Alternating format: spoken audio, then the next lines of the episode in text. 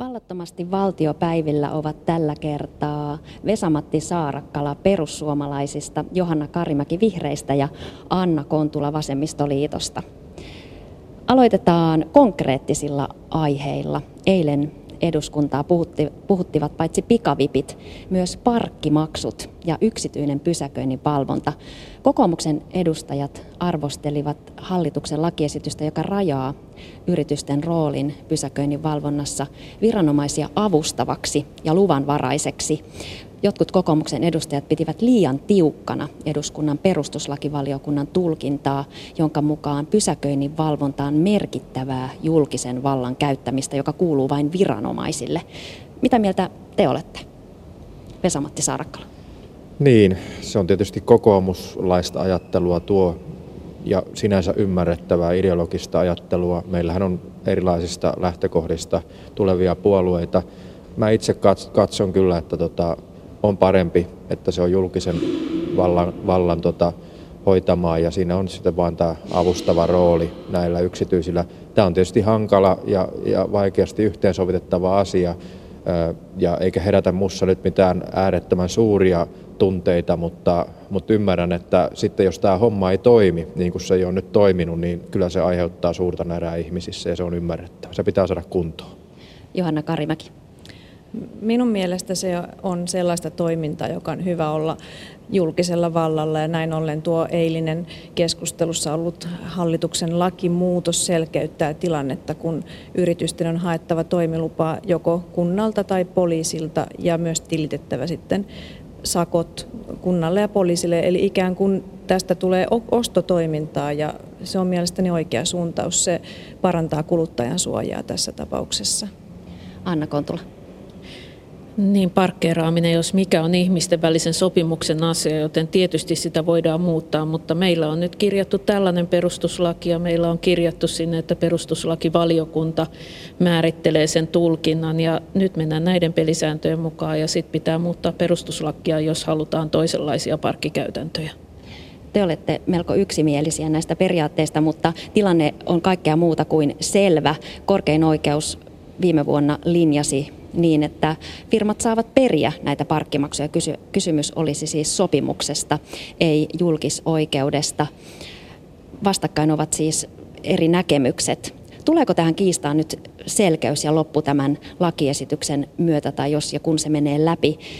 Parkkifirmat ovat kuitenkin sanoneet, että jatkavat maksujen määräämistä tämän korkeimman oikeuden päätöksen nojalla. Niin, kai he sitä jatkavat niin kauan, kunnes sitten tosiaan tämä uusi lainsäädäntö on astunut voimaan, että heillä on siihen hyvä perustelu, koska tämä oikeuden ratkaisu on ollut tuon kaltainen, mutta, mutta tuota, todella hyvä, että tähän nyt tulee selkeys, selkiytetään tätä tilannetta ja, ja tällä lakiesityksellä se toivon mukaan sitten selkenee niin lakimuutoksen tarkoitus on, on muuttaa tämä, tämä tilanne juuri sellaiseksi, että, että nämä sakot menisivät sitten julkiselle taholle, joka ostaisi tämän toiminnon yritykseltä, jos he tarvitsevat siihen lisäapua, jos ei omat resurssit riitä. Sanoi Johanna Karimäki, Anna Kontula. Niin, tähän on oikeudellisesti tosi kiinnostava aika historiallinenkin keissi, kun meillä on korkein oikeus ja perustuslakivaliokunta asiassa eri mieltä, mutta koska mä olen poliitikko enkä juristi, niin mä nojaan tässä enemmän, enemmän tähän poliitikkoelimeen. Sinälläänhän nämä on tietyllä tavalla tasavahvoja ja sen takia tässä ollaan oltu jo monta vuotta ihmeissämme tämän asian kanssa.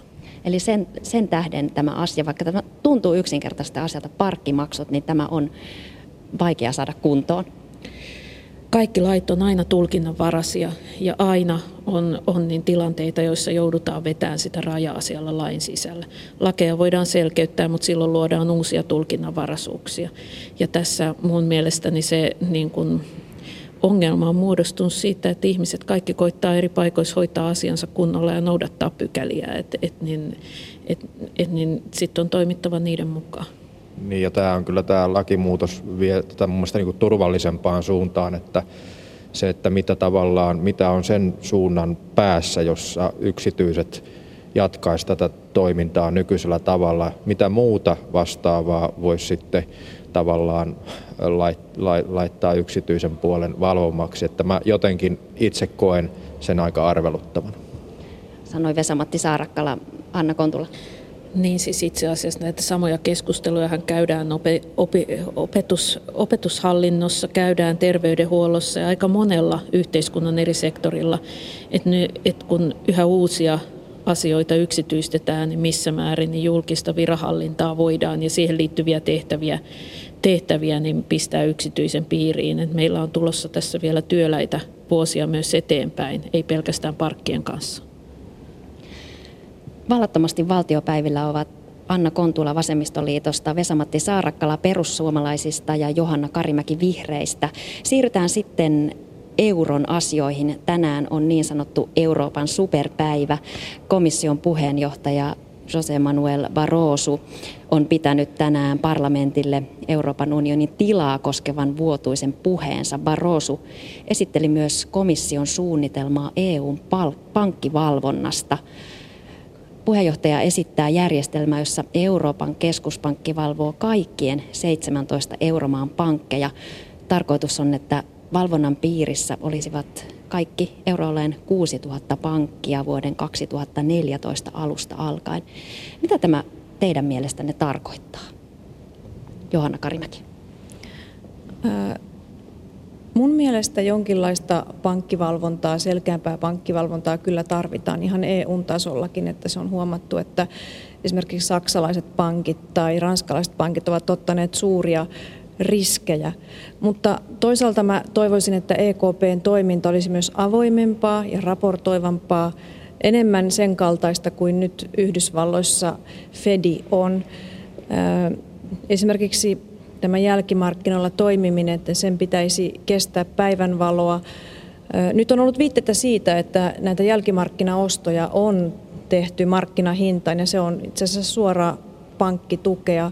Eli, eli samalla pitäisi saada myös tätä EKPn toimintaa läpinäkyvämmäksi ja raportointia selkeämmäksi.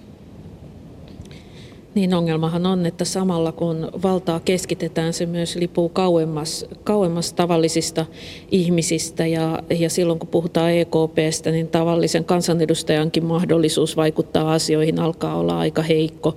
Jopa Suomen mahdollisuus vaikuttaa päätöksiin.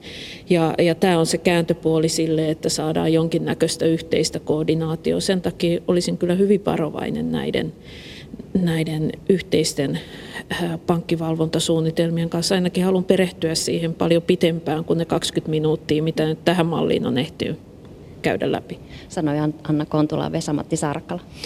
Niin kyllä mä kanssa sanoisin nyt varoituksen sanan siitä, että tämä Paroson mainostama pankkivalvonta on vasta kuitenkin ikään kuin hänen mielestään askel yksi askel, mutta hän sanoi, että se on jättiharppaus kohti pankkiunionia. Ja pankkiunioni taas sisältää ainakin niiden hahmotelmien mukaan, mitä me on saatu tai tihkunut tietoja, niin yhteisvastuuta myös talletuksista eri euromaiden pankkien osalta. Ja Suomessa nämä asiat on hoidettu hyvin ja, ja tuota, muualla ei ole ollenkaan näin hyvin, niin se tarkoittaisi meille taas lisää maksettavaa. Ja sitten tämä kokonaiskuva nyt Barroso niin kuin julistaa käytännössä liittovaltiota. Nythän hän on ruvennut vetä, vetämään pois sanan liittovaltio, mutta että tiiviimpää integraatiota. Siis tässä on, tulee lopulta yhteiset velat, yhteiset saatavat, yhteiset lait. Ja silloin kun näin tehdään, niin, tai jos näin aiotaan tehdä, niin kyllä kansanäänestys on jo paikallaan tästä asiasta. Johanna Karimäki. Mä en näe tilannetta ihan noin synkkänä, koska on, on tärkeää, että tehdään sellaisia säännöksiä, että etelämaat ottavat tiukemmin vastuuta omasta taloudenpidostaan, että eivät tee niin merkittäviä alijäämiä budjeteihinsa. Ja nyt pankkien osalta, niin mun mielestä on todella tärkeää se, että näitä vakavaraisuussäännöksiä kiristetään.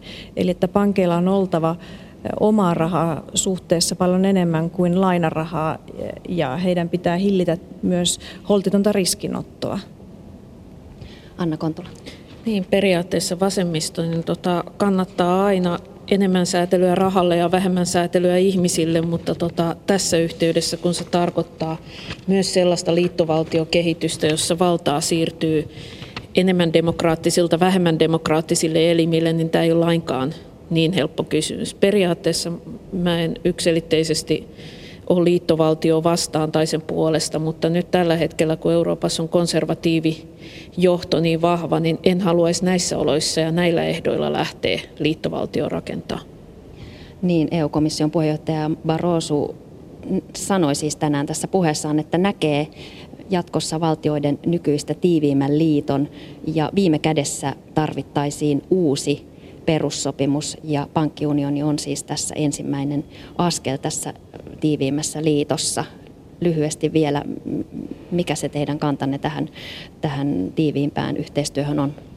Mun kanta koko euroasiaan on, on se, että, että nyt kun ihmiset on esimerkiksi Suomessa entistä kriittisempiä harjoitettua europolitiikkaa kohtaan, koko rahayksikköä kohtaan, ja haluavat, että haetaan vaihtoehtoa tälle suunnalle, niin se on, pitäisi olla päättäjille merkki, että sitä on haettava, eikä aina vain kerrottava, että nyt kun tämä tehdään, niin sitten asia hoituu. Kun tämä on, tuntuu, että aina tulee lisää näitä päätöksiä monelta eri suunnalta, jotka syventää tätä integraatiota, eli tekee tästä liittovaltion, niin meidän on ymmärrettävä, että meidän pitää täällä päättää niin kuin kansa tai sen enemmistö nyt esittää tai haluaa selvittää näitä asioita. Eli ei, ei vain voi olla yksi suunta tässä asiassa.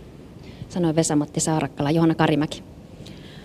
Meillähän on tietysti monia syitä kuulua EU-hun ja suomalaisista suurin osa pitää Suomen EU-jäsenyyttä järkevänä. Yksi osa on tietysti ilmastopolitiikka, globaali työ, mitä EU tekee yhdessä, myöskin sosiaalipoliittiset kysymykset. Ja, mutta tietysti on selvää, että kaikki EUn ja euron valuviat pitää laittaa kuntoon. Eli se, että maiden on noudatettava tiukkaa budjettikuria, he eivät saa tehdä rakenteellista alijäämää vuodesta toiseen. Ja kaikki tällaiset seikat, niin, niin kyllä ne periaatteessa edellyttävät myös sitä, että perussopimustakin tarkastellaan uudelta kantilta, mutta tietenkään ei ole kysymys välttämättä mistään liittovaltiokehityksestä, vaan se, että parannetaan nykyisessä EU:ssa sen pahimmat puutteet. Sanoi Johanna Karimäki, Anna Kontula. Niin, mä taas sen näen, että ne pahimmat puutteet liittyy nimenomaan budjettikuriin. Mä oon aika liberaali budjettikurin suhteen ja pikemminkin mä näen uhkana sen, että tämän budjettikuripuheen varjolla niin ajetaan hyvinvointivaltioiden rakenteita alas sekä etelässä että pohjoisessa ja että se uhkaa Euroopan kansalaisten ja eurooppalaisen demokratian asemaa paljon, paljon tiukemmin kuin ne yksittäiset rahansiirrot, mitä täällä nyt itketään.